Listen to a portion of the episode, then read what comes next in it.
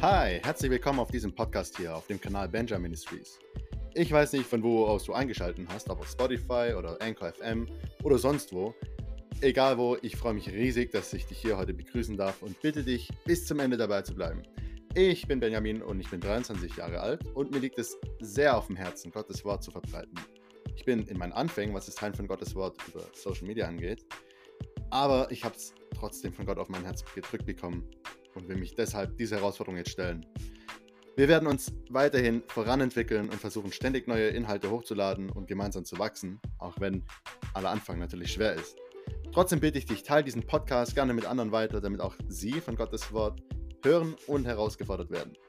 Mir geht es in erster Linie nämlich darum, Gottes Wahrheiten unverfälscht rüberzubringen und das Feuer des Heiligen Geistes auch in deinem Leben entfachen zu lassen, indem wir uns Gott ganz ausliefern und sehen, wie dadurch Erweckung in unserer Mitte geschehen kann. Also, sei dabei, öffne dein Herz für Gottes Gegenwart, weil es wird bestimmt gut. Und wenn du irgendwelche Bedenken oder Fragen hast, dann melde dich gerne oder lies die Beschreibung durch. Da habe ich meistens noch genauere Erklärungen hinzugefügt. Also, nimm dir eine Bibel und Schreibzeug zur Hand und dann geht's los. Liebe Grüße, Gottes Segen und viel Spaß beim Anhören dieser Folge. Bis gleich.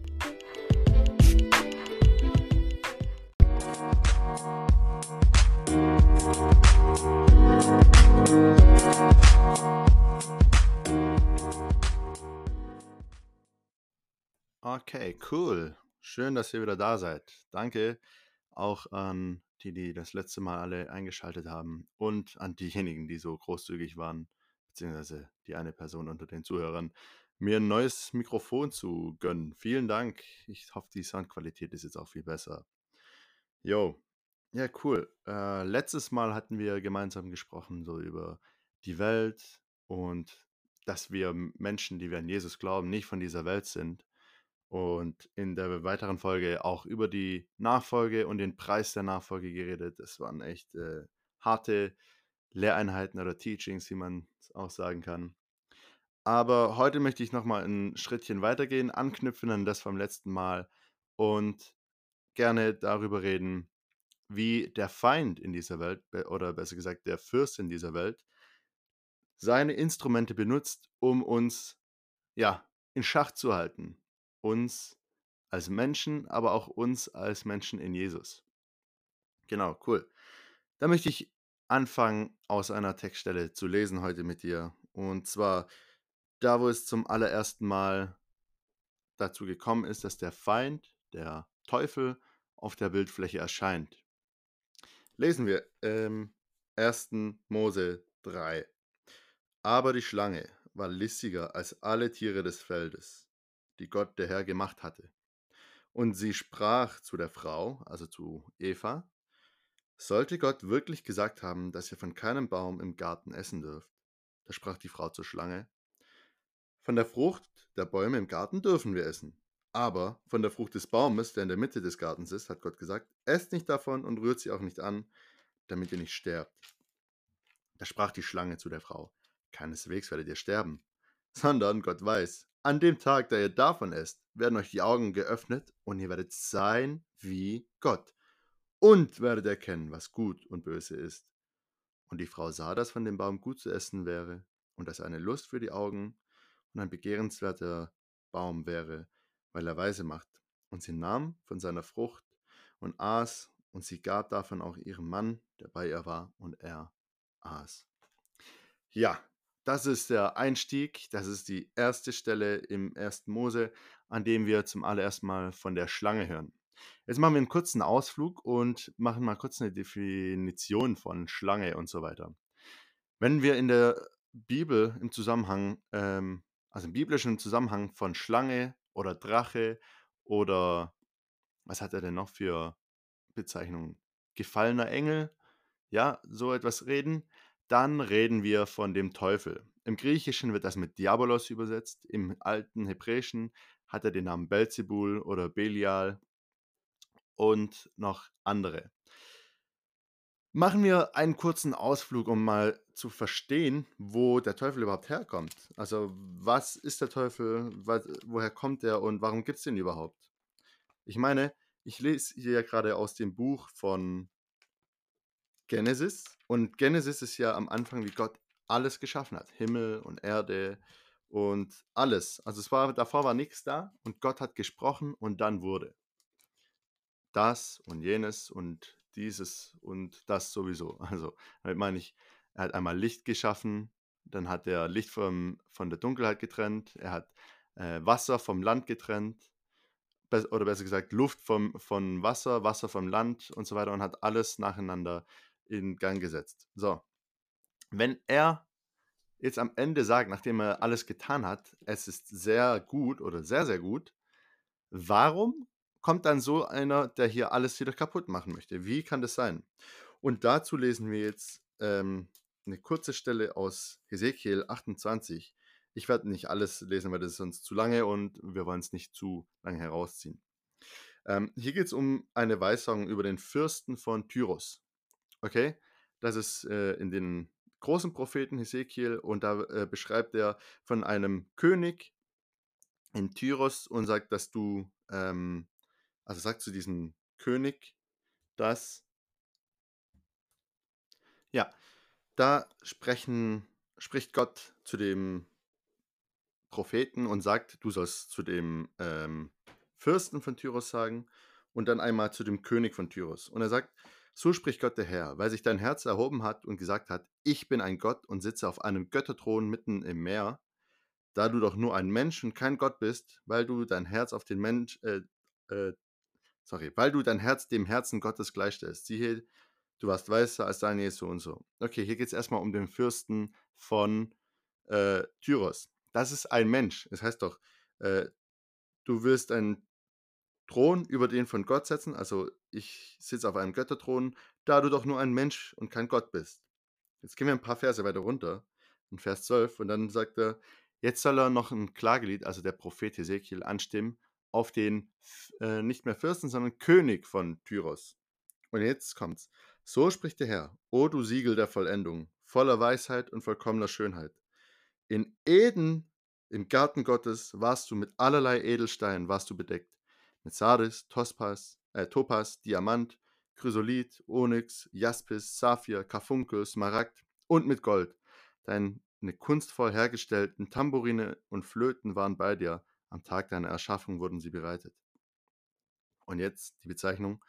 Du warst ein gesalbter, schützender Cherub oder Cherub. Ja, ich hatte dich dazu eingesetzt.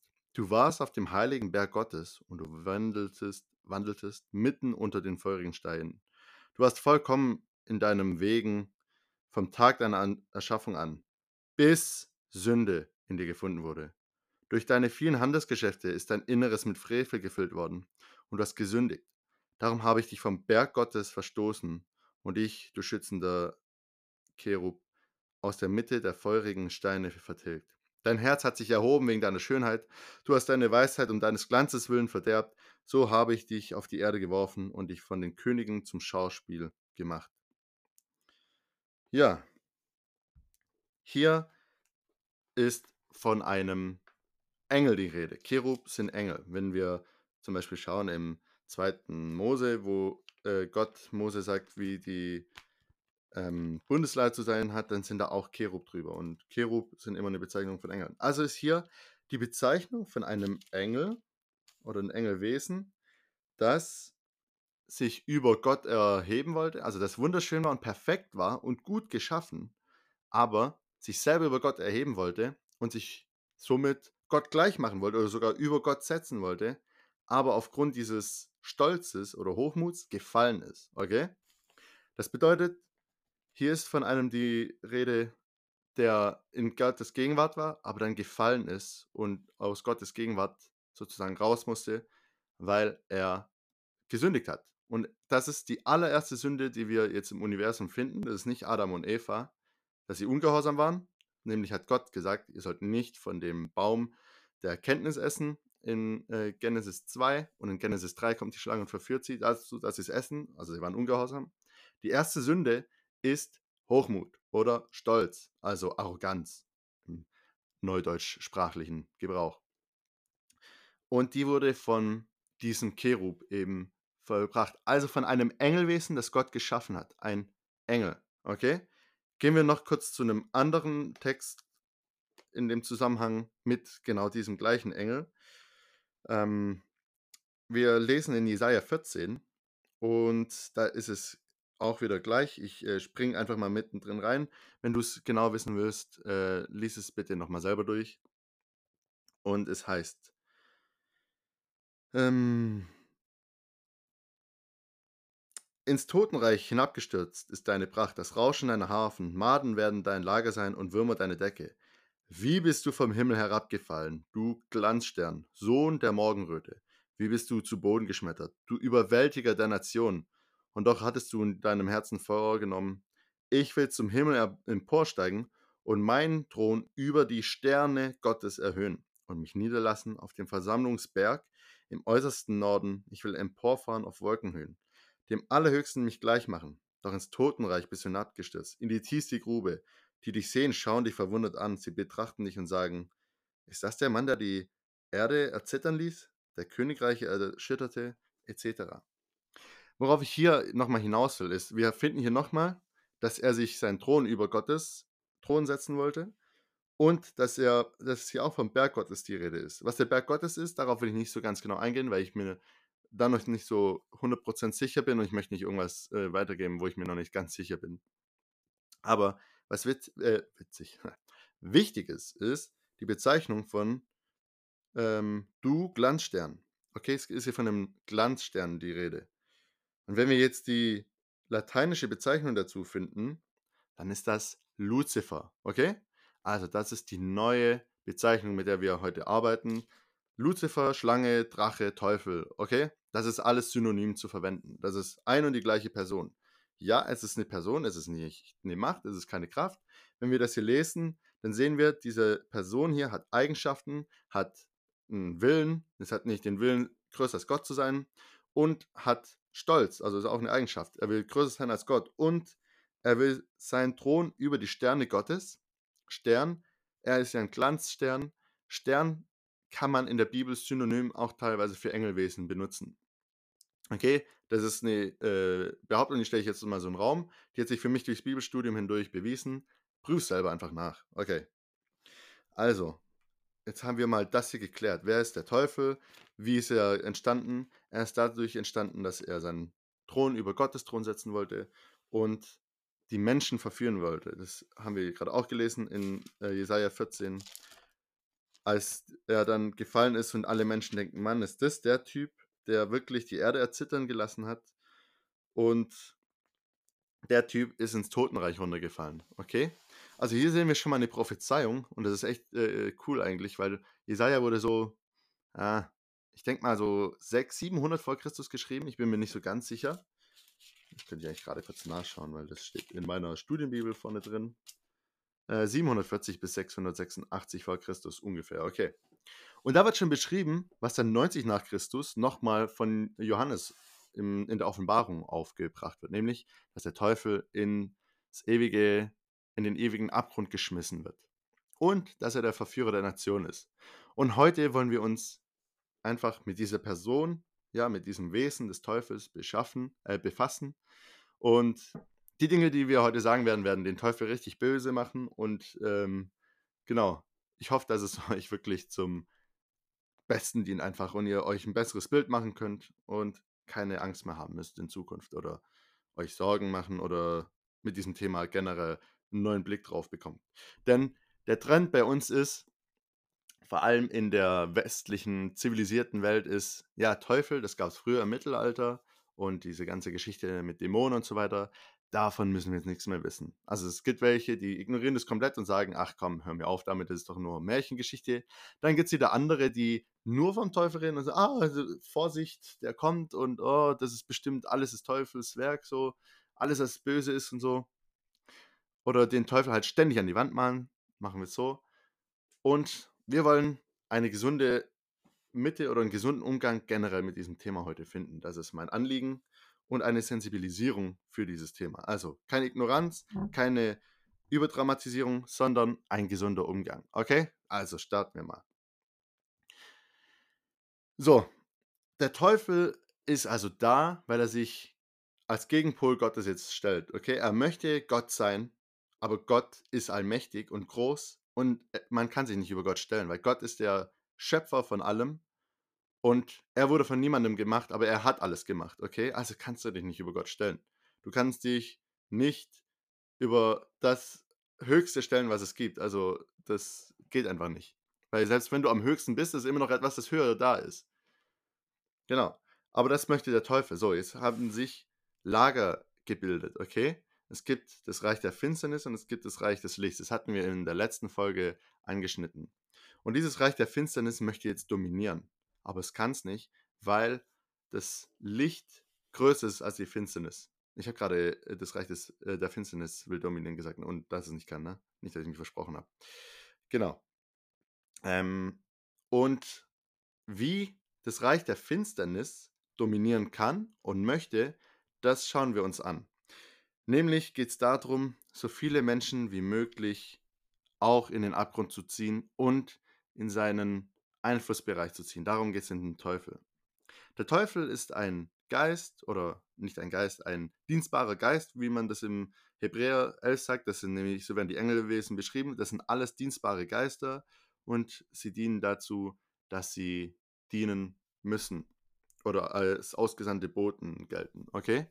Also haben die keine direkte Macht über Menschen erstmal. Okay?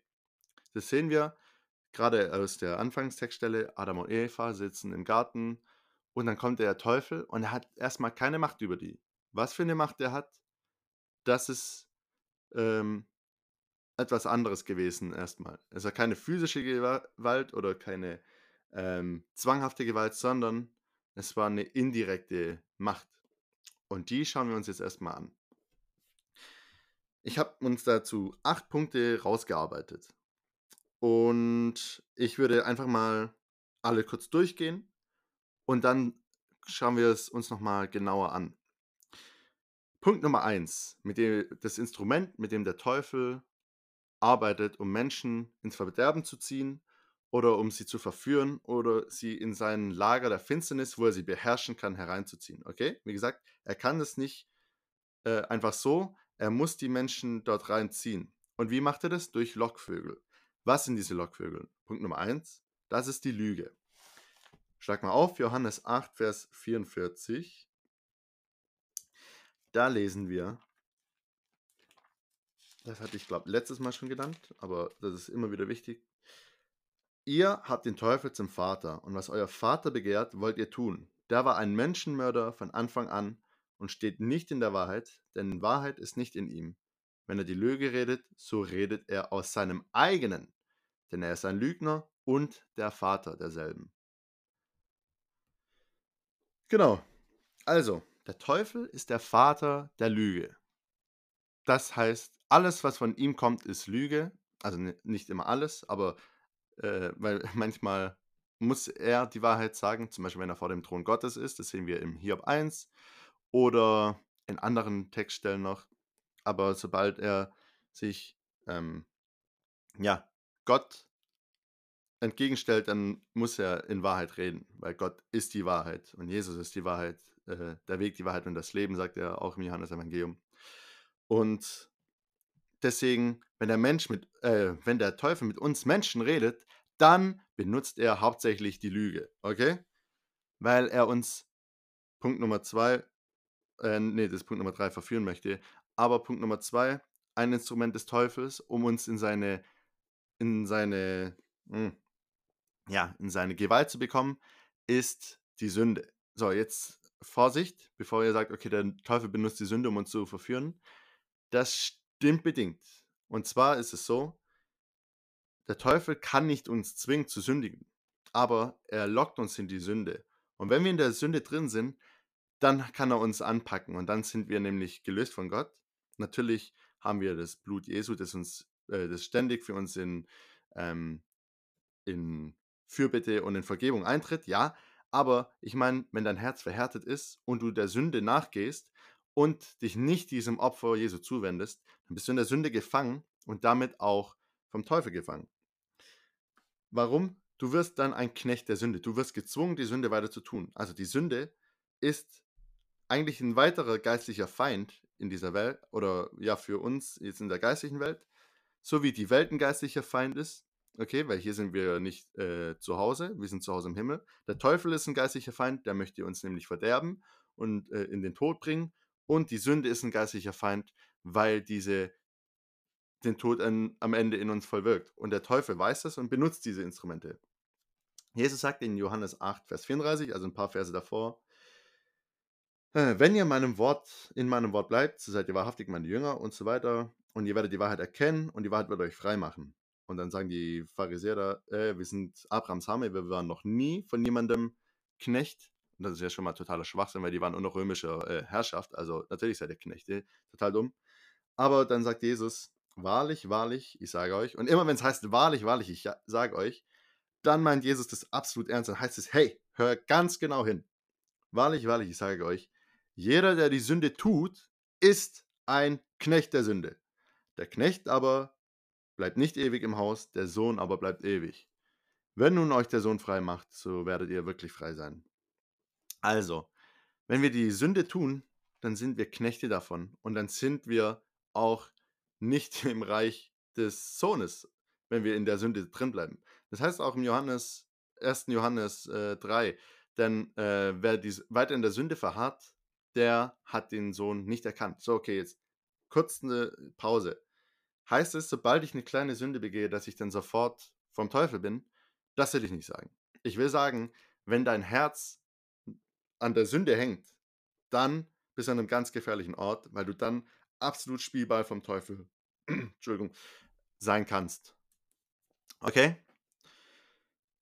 Da finden wir noch im Jakobusbrief eine kleine Anmerkung, die ich äh, hier einführen möchte. Niemand sage, wenn er versucht wird, in Jakobus 1, Vers 13, niemand sage, wenn er versucht wird, ich werde von Gott versucht, denn Gott kann nicht versucht werden zum Bösen. Und er selbst versucht auch niemand, sondern jeder Einzelne wird versucht, wenn er von seiner eigenen Begierde gereizt und gelockt wird.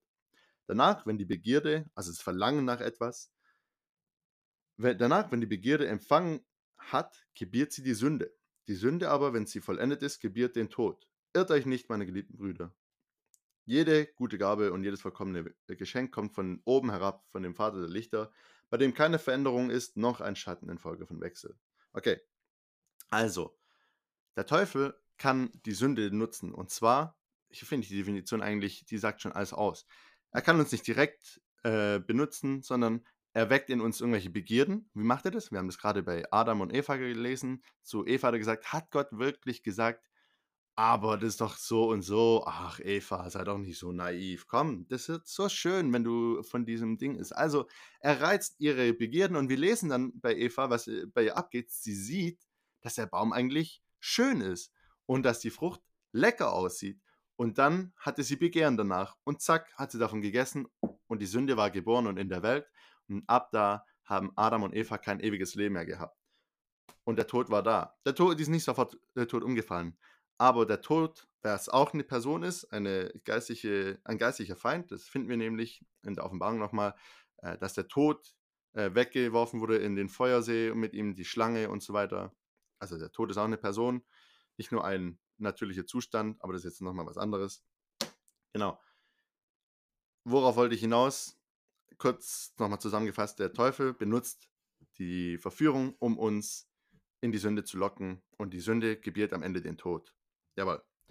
Also, gehen wir weiter. Nummer drei, das hatten wir schon angeschnitten, nämlich die Verführung. Er verführt uns. Und da äh, bringe ich euch einfach kurz Offenbarung 12, Vers 9. In Offenbarung 12, Vers 9 heißt es nämlich, und so wurde der große Drache, also hier wieder vom Teufel die Rede, niedergeworfen, die alte Schlange, auch der Teufel, genannt der Teufel und der Satan. Und Satan heißt Verleumder, Verkläger. Okay? Das ist wirklich wichtig, äh, dass Satan als Bedeutung ins Deutsche übersetzt, also Satan ist ja aus dem Griechischen, und ins Deutsche übersetzt heißt es Verleumder, Verkläger oder Widersacher sogar. Okay? Das sind die drei Sachen, mit denen er sich auszeichnet. Er leugnet, er verklagt und er äh, widersteht. Aber dazu kommen wir später noch. Und ähm, also ich lese einfach kurz nochmal den Vers. So wurde der Satan, die Schlange und so weiter, der den ganzen Erdkreis verführt. Er wurde auf die Erde hinabgeworfen und seine Engel wurden mit ihm hinabgeworfen. Okay, wow, krass. Erstmal er verführt den ganzen Erdkreis. Wie er das macht, dazu kommen wir nachher gleich nochmal. Aber die Engel, die mit ihm hinuntergeworfen wurden, dazu kommen wir später nochmal. Punkt Nummer 4. Was mit Verführung auf sich hat, darauf äh, komme ich später nochmal ein. Ich will es einfach kurz versuchen, äh, geordnet äh, runterzugehen. Deswegen kommen wir gerade zu Punkt Nummer 4. Der findet sich in äh, Vers 10. Es ist der Ankläger. Also wir hatten gerade gehört, Diabolos heißt Verkläger oder ähm, Verleumder und Satan aus dem Hebräischen, sorry, äh, jetzt bringt es gerade durcheinander, vorhin hatte ich es falsch gesagt.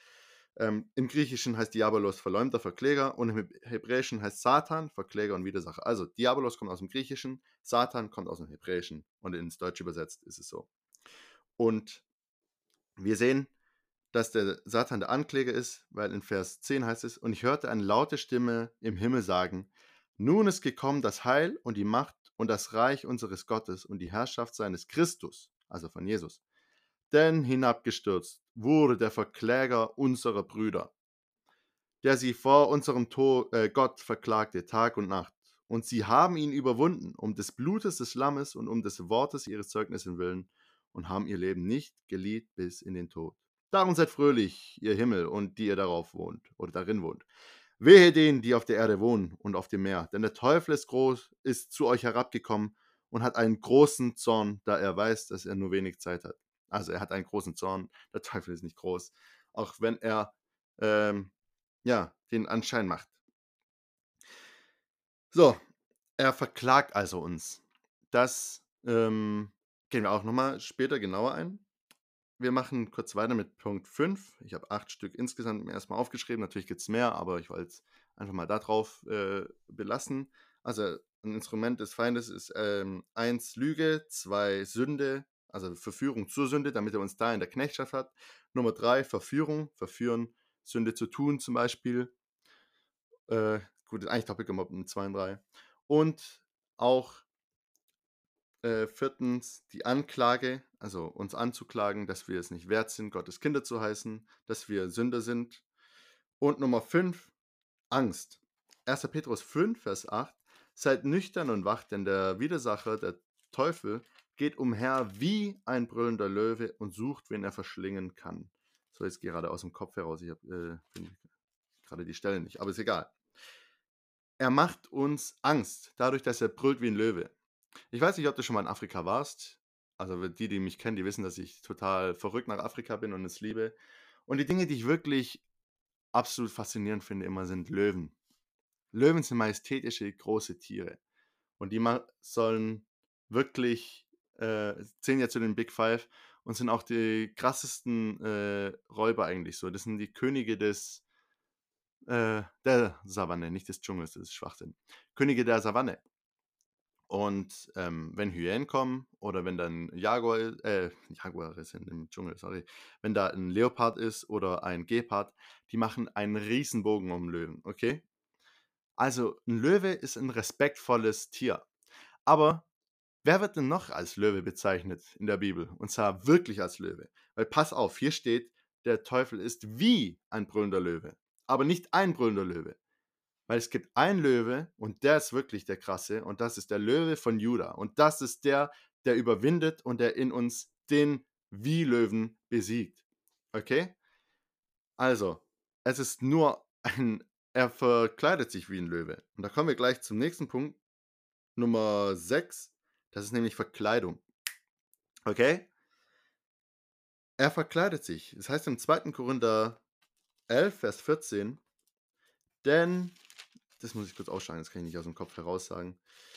Ähm, denn der Satan selbst, genau, und das ist nicht verwunderlich. Ich fange äh, kurz nochmal davor an. Äh, in Vers 13 einfach. Also, denn solche sind falsche Apostel, betrügerische Arbeiter, die sich als Apostel des Christus verkleiden. Also hier geht es darum, um Leute, die ähm, die Christen verführen wollen zu falschen Reden, also zu einem falschen Glauben einfach, okay? Und die tun so, als ob sie an Jesus glauben, aber sie glauben nicht wirklich an Jesus, sondern sie wollen die Menschen vom Glauben abbringen. Und jetzt sagt Paulus dann in Vers 14, und das ist nicht verwunderlich, dass sie sich ähm, als Apostel des Christus verkleiden. Denn der Satan selbst verkleidet sich als ein Engel des Lichts. Es ist also nichts Besonderes, wenn auch seine Diener sich verkleiden, als Diener der Gerechtigkeit, aber ihr Ende wird ihren Werken entsprechend sein. Also das heißt, der Satan, der verkleidet sich. Er macht es so, dass er so tut, als ob er im äh, Licht wäre, aber es kommt immer ein bisschen ja, Sauerteig könnten wir jetzt sagen, aber das klingt wieder so biblisch. Also sage ich einfach, da kommt immer Mist dabei rum am Ende. Irgendwie seht ihr ein ganz kleines bisschen was rein. Das sehen wir so in den Gleichnissen von Jesus. Jesus sagt, er geht aus, um zu sehen, den Seemann, und dann kommt Gutes hoch und in der Nacht kommt der Feind, sein Widersacher, und sät Unkraut dazwischen. Das heißt, er wird immer versuchen, das Gute mit noch irgendwas äh, Unkrautmäßigem oder so zu verknüpfen, damit was schlecht, eine schlechte Frucht am Ende rauskommt, okay? Und so funktioniert der äh, Teufel, dass er sich klar so stellen kann, ja, das ist doch gut und so, ähm, was ich euch sage. Aber da kommt immer irgendwie etwas rum, was falsch ist. Also, Beispiele sind dafür so das äh, sogenannte Wohlstandsevangelium. Natürlich ist es Gottes Wille, dass wir an nichts Mangel haben und dass es uns gut geht und so weiter. Aber das ist nicht sein Wille, dass, es, dass wir jetzt einen Sechser im Lotto haben und äh, immer äh, den Überfluss haben schlechthin, sondern dass wir uns mit dem, was wir haben, äh, genü also zu Genüge wissen, dass wir alle unsere Bedürfnisse gestillt wissen, aber halt auch auf einem geistigen Aspekt und nicht, ja, du wirst auf jeden Fall, dir wird es immer gut gehen und du, äh, da gibt es gar nichts, was sich dir in den Weg stellen kann, wenn du Gott an deiner Seite hast. Hey Mann, ich will dir gleich äh, auf die Schnauze gehen sozusagen. Okay, das klingt blöd. Ich möchte dir gleich ins Gesicht sagen, so, genau. Wenn du an Jesus glaubst, dann wird eben nicht alles super werden auf, von heute auf morgen. Nein, im Gegenteil, es wird sogar vieles sehr viel schlechter werden. Wir haben es in den letzten Folgen gesehen, dass ja, wir unsere Freunde verlieren werden teilweise, weil wir uns je für Jesus entscheiden. Und wenn wir uns für Jesus entscheiden, dann stirbt unser altes Ich und die äh, Freunde lieben vielleicht dieses Ich. Und wir kriegen eine neue Identität in Christus. Also Jesus ist jetzt derjenige, der in uns lebt. Und auch wenn es prozessartig ist, aber es wird eine Veränderung stattfinden und die Menschen werden das nicht mehr mögen. Und das ist nur ein kleines Beispiel. Paulus verspricht uns, nicht nur Paulus, bleiben wir bei Jesus, äh, weil vielleicht sagst du, ja, ich sag Paulus, aber Jesus sagt es selber. Irrt euch nicht, wenn die Welt äh, mich gehasst hat, werden sie auch euch hassen. Damit hatten wir in der letzten Folge über, über die Welt angefangen, in Johannes 17, aber auch in Johannes 15. Da findest du, wenn die Welt mich gehasst hat, dann werden sie auch euch hassen. Das sagt Jesus ganz klar zu seinen Jüngern. Und Sagt es denen voraus. Also, rechne damit. Und das ist nur ein Beispiel für Verführung. Deswegen ein Satz, den ich dir mitgeben möchte, schreib dir den ganz fett auf. Discernment, also Unterscheidung, ist halt nicht nur zu wissen, was gut und schlecht ist, sondern was richtig ist und was fast richtig ist, okay? Also schreib dir das auf. Nicht nur zwischen dem, was äh, richtig und falsch ist, sondern was richtig ist und was fast richtig ist. Das ist wirklich wichtig, weil auch wenn es fast richtig ist, kann trotzdem einfach viel Mist dabei rumkommen. Okay, Punkt Nummer 7. Machen wir weiter.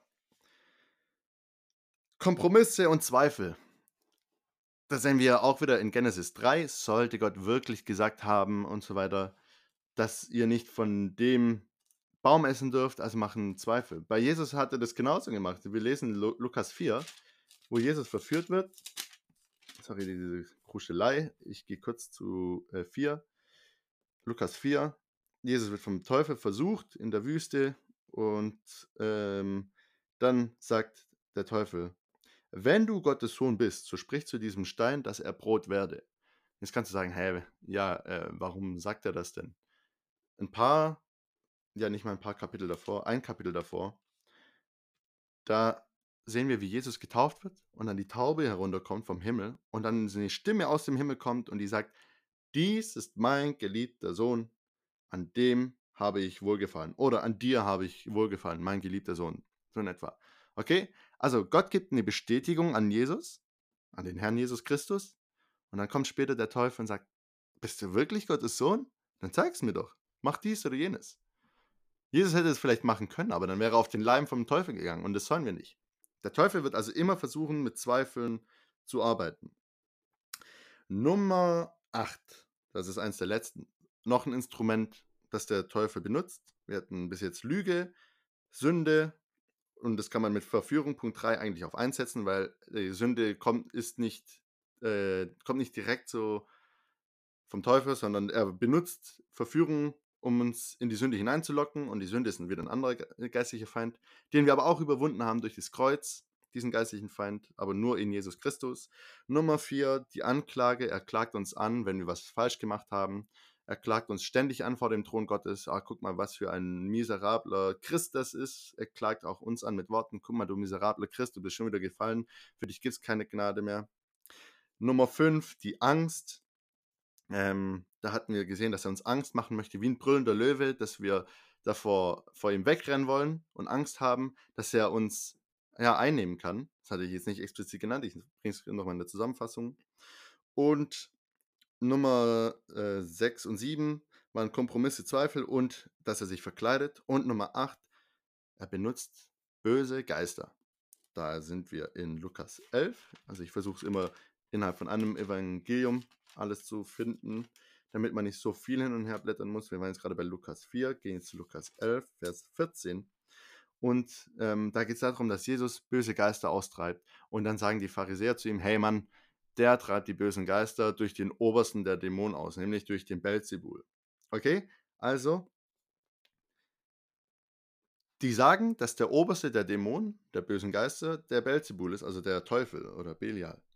Das ist nämlich der alte Name des Teufels im Alten Testament. Genau. Also, er benutzt auch böse Geister. Und das ist jetzt nochmal ein ganz krasses Thema, das wir jetzt nur äh, leicht anschneiden, vermutlich. Aber er benutzt die bösen Geister, um Krankheiten, seien sie psychisch oder physisch, auf die Menschen zu bringen. Und ich weiß, jetzt gehen bei ganz vielen die Alarmglocken an, aber wenn du die Evangelien durchgehst, und ich bleibe bei äh, Gottes Wort, ist mir völlig egal, was die Leute da draußen denken, ich bleibe bei Gottes Wort und Gottes Wort sagt, dass er auch Krankheiten bringen kann. Es müssen nicht alle Krankheiten vom Teufel sein. Die Krankheiten, äh, Krankheiten sind ein Resultat der Sünde und dass wir in der gefallenen Welt jetzt leben. Aber er benutzt auch Krankheiten und zwar auch durch böse Geister. Wie sehen wir das? Jesus hat die Dämonen ausgetrieben. Er hat einen mondsüchtigen Knaben geheilt. Das würde man heute vielleicht mit Epilepsie übersetzen. Hat er geheilt, der war von Dämonen besessen. Er hat Menschen freigemacht von dem Geist der Taubstummheit, okay? In einem anderen Kontext hat er sie geheilt vom äh, Geist, äh, nicht vom Geist, sondern von der Taubstummheit, okay? Einmal Heilung, einmal äh, Dämonen austreiben. Es gibt so viele Arten von Dämonen. Ich kann dir sehr viele aufzählen. Es geht ähm, nach Drogenabhängigkeit. Sobald du von etwas beherrscht wirst und es nicht mehr kontrollieren kannst, ist es sehr wahrscheinlich, dass du unter dämonischen Einfluss sein kannst. Okay?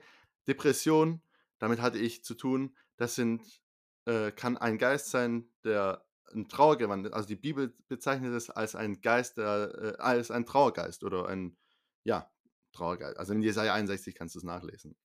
Es gibt einen Geist der Lüge, es gibt Geister äh, der Krankheiten, der, ähm, ja, was für Krankheiten kannst du eigentlich selber aufzählen am Ende, wenn du die Bibel durchgehst. Ich möchte sie jetzt nicht alle nennen, weil ich denke, äh, durch Ansprechen dieses Themas allein habe ich schon genug polarisiert und ich möchte, dass es noch ein bisschen in euch arbeitet. Also, hier sind erstmal die acht Punkte. Okay, wir hatten Lüge, wir hatten Sünde und Verführung, die Anklage, wir hatten äh, Angst, wir hatten Kompromisse und Zweifel, Verkleidung, böse Geister. Wie sieht denn das jetzt konkret aus, wie er das äh, machen kann? Ich möchte dir nur ein paar Beispiele geben zu jedem Punkt. Lüge. Er spricht Lügen über uns aus. Er sagt, du bist es nicht wert, in Gottes Gegenwart zu treten, weil du ein zu schlimmer Sünder bist. Falsch. Das er, hat er schon so oft benutzt, auch bei mir. Aber das ist eine Lüge. Halt dich daran nicht fest. Wenn du solche Lügen hörst, dann ist es immer schön verpackt, dass es deine eigenen Gedanken werden. Aber in Wirklichkeit, wenn du eine Stimme hören kannst, die dir so etwas sagt, natürlich sind auch unsere Gedanken da und es ist wichtig zu unterscheiden. Aber halt dich wirklich an Gott fest. Okay, äh, was ich damit aussagen möchte, ist, halt dich an Gott fest und vertraue darauf, dass solche Lügen nicht, von, nicht nur von dir selber produziert werden können, sondern vom Feind. Und die Wahrheit ist, dass keiner von uns verdient hat, in Gottes Gegenwart zu gehen. Deswegen ist ja Jesus gekommen und hat uns errettet aus der Sünde. Okay? Also, ja, meinetwegen, ein bisschen hast du recht, aber weil wir so unwürdig waren, ist Jesus gekommen und hat uns diese Würde gegeben. Und in Jesus Christus haben wir die Würde, vor Gottes Thron zu treten, weil wir mit Jesus eins gemacht sind und weil wir mit Jesus herrschen. Sünde. er kann uns zur Sünde verführen oder benutzen. Was mir gerade gekommen ist, das werde ich jetzt einfach hier in diesem Zusammenhang äh, benutzen. Die Sünde, ja, wenn wir in der Sünde gefangen sind, dann werden wir nicht mehr, dann sehen wir nicht mehr klar vor Augen, was richtig oder falsch ist. So. Also dann beginnt erstmal eine Benebelung unseres Sinnes. Und we wenn wir in dieser Sünde drin ist, dann kann der Teufel immer mehr durch uns operieren und arbeiten. Also es ist auch ein Instrument, mit dem er uns in der Knechtschaft halten möchte. Und das möchte der Teufel. Uns zu Knechten machen. Nummer äh, drei ist die Verführung. Wie kann er die Menschen verführen? Eben auch durch Sünden. Aber ähm, lass uns mal das irgendwie versuchen, in die Welt jetzt so einzuordnen, in unseren alltäglichen äh, Alltag. Also verführen, zum Beispiel Gottes Ruf nicht nachzugehen, sondern deinem eigenen Ruf, den der Teufel für dich. Weißt du, Gott hat einen Plan für dich, aber der Teufel hat auch einen Plan für dich. Der Teufel will dich verderben, Gott möchte dich zur Herrlichkeit bringen. Und der Teufel, der wird dich verführen, von Gottes Plan abzukommen. Und wie? Dazu benutzt er weltliche Sorgen, so, dass du zum Beispiel ähm, im Studium haben wir es von Maslows äh, Pyramid, also die Maslows Bedürfnispyramide. Und da geht es darum, dass man bestimmte Bedürfnisse hat. Und der Teufel kann dich verführen, dass du diesen Bedürfnissen so viel, so viel nachgehst. Zum Beispiel einfach auch dein sozialer Status, dass der dir so wichtig ist und du so viel drauf gibst, dass du dich davon verführen lässt, was du bist und nicht darauf was gibst, was Gott ist und was Gott in dir sein möchte. Okay? Klingt ein bisschen kompliziert, aber auch diese Lüge mit Selbstfindung. Ich muss mich selber finden, damit ich was bin. Falsch. Du musst dich gar nicht selber finden. Jesus sagt, wir sollen uns selber verleugnen und wir sollen ihm nachlaufen und unser Kreuz auf äh, oder und sein Kreuz auf uns nehmen.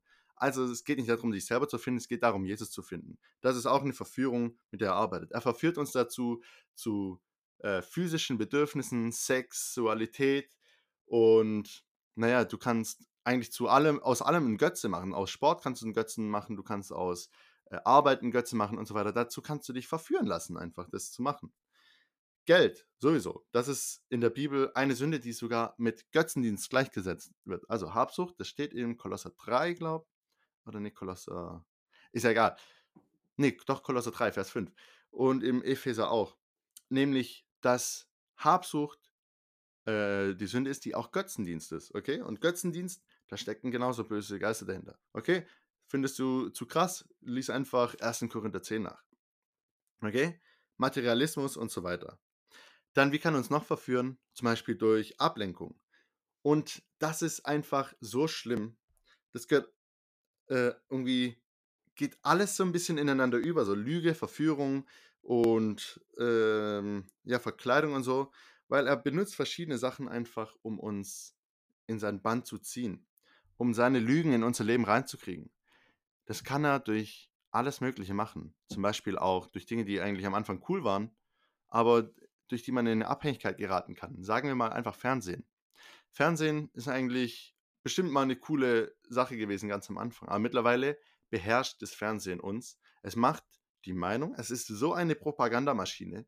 Nein, wirklich, das ist, klingt vielleicht für manche jetzt nach äh, Aluhut-Theorie, aber schau dir doch mal nur einen James Bond-Film an oder einen äh, irgendwas. Mission Impossible ist auch völlig egal du wirst die Propaganda, die dahinter ist, die offensichtlich ist und es, ähm, darüber lachen es vielleicht viele, ist aber irgendwie, dass der Amerikaner in dem Film der Gute ist und der Bösewicht ist ein Russe. Okay, das ist doch schon mal äh, Propaganda. Aber wenn du das jetzt nochmal eine äh, Ebene tiefer nimmst, dann siehst du auch, dass da ganz viele Werte rübergebracht werden, die einfach antibiblisch sind und die antichristlich äh, sind.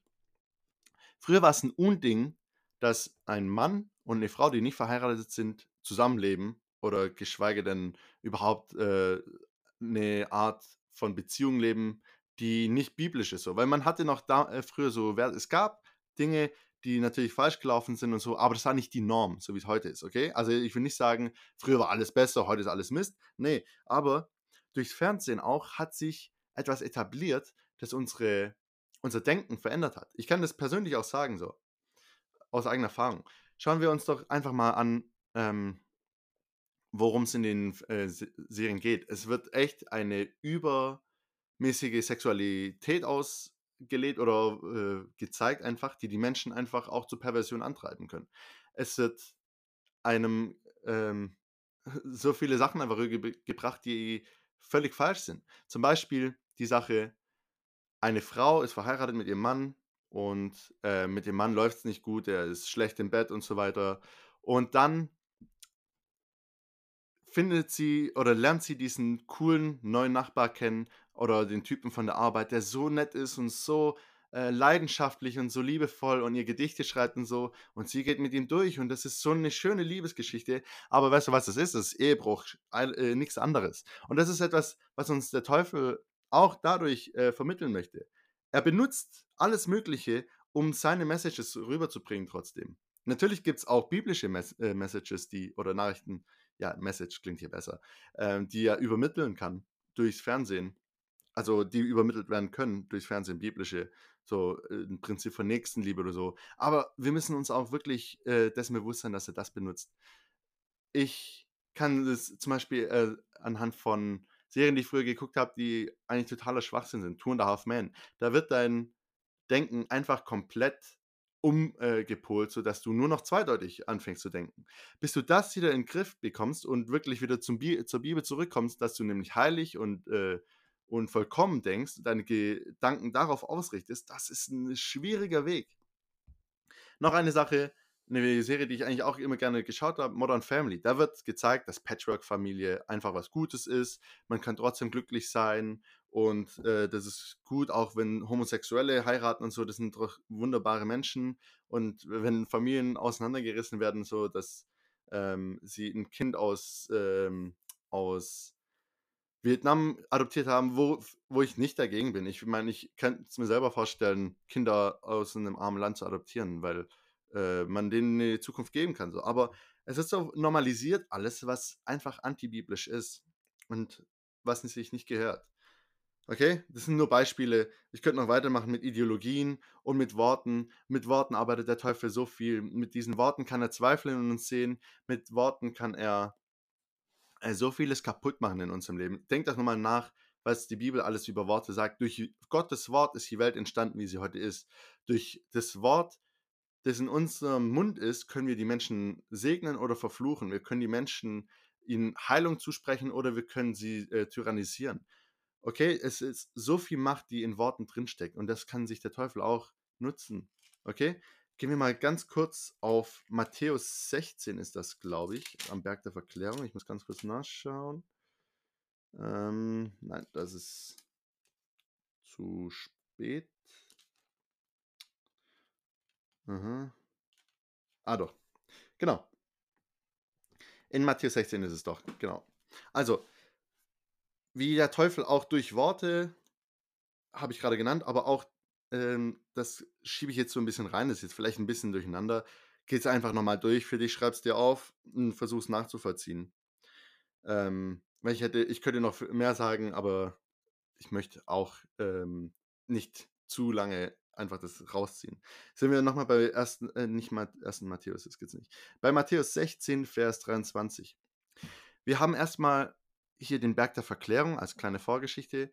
Äh, Jesus wird verklärt, Elia und Mose erscheinen und Petrus fängt auf einmal an zu reden: „Hey Mann, wie cool, äh, lass uns doch einfach 3 Hütten bauen. Für dich eine, für Mose eine und für Elia eine.“ Und dann heißt's: „Während er noch redete, unterbrach ihn Gott und sagte, äh, dies ist mein geliebter Sohn, wieder auf ihn hört.“ Das heißt, Petrus hat nicht gewusst, was er sagen sollte, sagt die Bibel auch. Er wusste nicht, was er sagen sollte und hat einfach irgendwas von sich gegeben. Irgend 'n Quatsch, also irgendwelches menschliches Gelaber. Dann geht's weiter. Jesus fragt: „Für wen halten mich die Leute?“ Und dann sagt Petrus, der ist natürlich immer der Vorlauteste, das gefällt mir irgendwie an ihm, der erinnert mich an mich 'n bisschen. Sagt Petrus: „Hey, du bist Jesus, der Christus, der Messias, der Sohn Gottes.“ Und dann sagt Jesus: „Äh, gut hast du geredet.“ Oder wie hat er gesagt? Äh „Glückselig bist du, Simon, Sohn des Jona, denn Fleisch und Blut hat dir das nicht geoffenbart, sondern mein Vater im Himmel.“ Das heißt, er war in diesem Moment ein Gefäß Gottes, okay? Gott hat durch ihn gesprochen und hat gesagt: „Du bist der Sohn Gottes“, weil keiner kann Jesus Herr nennen, es sei denn im Heiligen Geist, heißt's in der Bibel. Und jetzt kommen wir zu, äh, Matthäus 16, Vers 23. Jesus sagt: „Ich muss nach Jerusalem gehen und dort werde ich, ähm, den Ältesten der Stadt vorgeworfen“, also sagen wir mal, dem Bürgermeister, um das einfacher zu machen. Und da werde ich gefoltert und gefangen genommen und ich werde äh, sterben müssen. Und dann kommt Jesus, äh, nicht Jesus, es kommt Petrus und sagt, das widerfahre dir bloß nicht, Herr. Das soll nicht so sein. Schone dich selbst, das widerfahre dir nicht. Und was sagt Jesus dann? Ach nein, Petrus, das, das tut mir leid, aber das muss sein. Nein, er sagt ganz klar, hier, Petrus, weiche hinter mich, äh, Satan, sagt er. Denn du denkst nicht wie äh, göttlich, sondern menschlich. Also du bist mir ein Ärgernis, weiche von mir, Satan. Er redet nicht mehr zum äh, Petrus, sondern er merkt, okay, der Junge ist jetzt gerade im Gefäß des Teufels. Okay, der gleiche Petrus, der gerade im Gefäß Gottes war. Was es bedeutet, darauf gehe ich jetzt nicht genauer ein. Wir wollen das einfach mal sacken lassen und ähm, ja, verarbeiten. Okay, ich denke, das ist so ziemlich das Wichtigste, was man erstmal dazu sagen kann. Okay? Ich versuche jetzt demnächst eine weitere Folge zu machen oder einen äh, weiteren Ablauf, wie wir diese ganzen Listen und diese Instrumente, die der Feind benutzt gegen uns, überwinden können. Jetzt haben wir schon 50 Minuten auf der Uhr und ich denke, das reicht erstmal, um das zu verarbeiten. Okay, ich danke dir fürs Zuhören und ja, bis bald.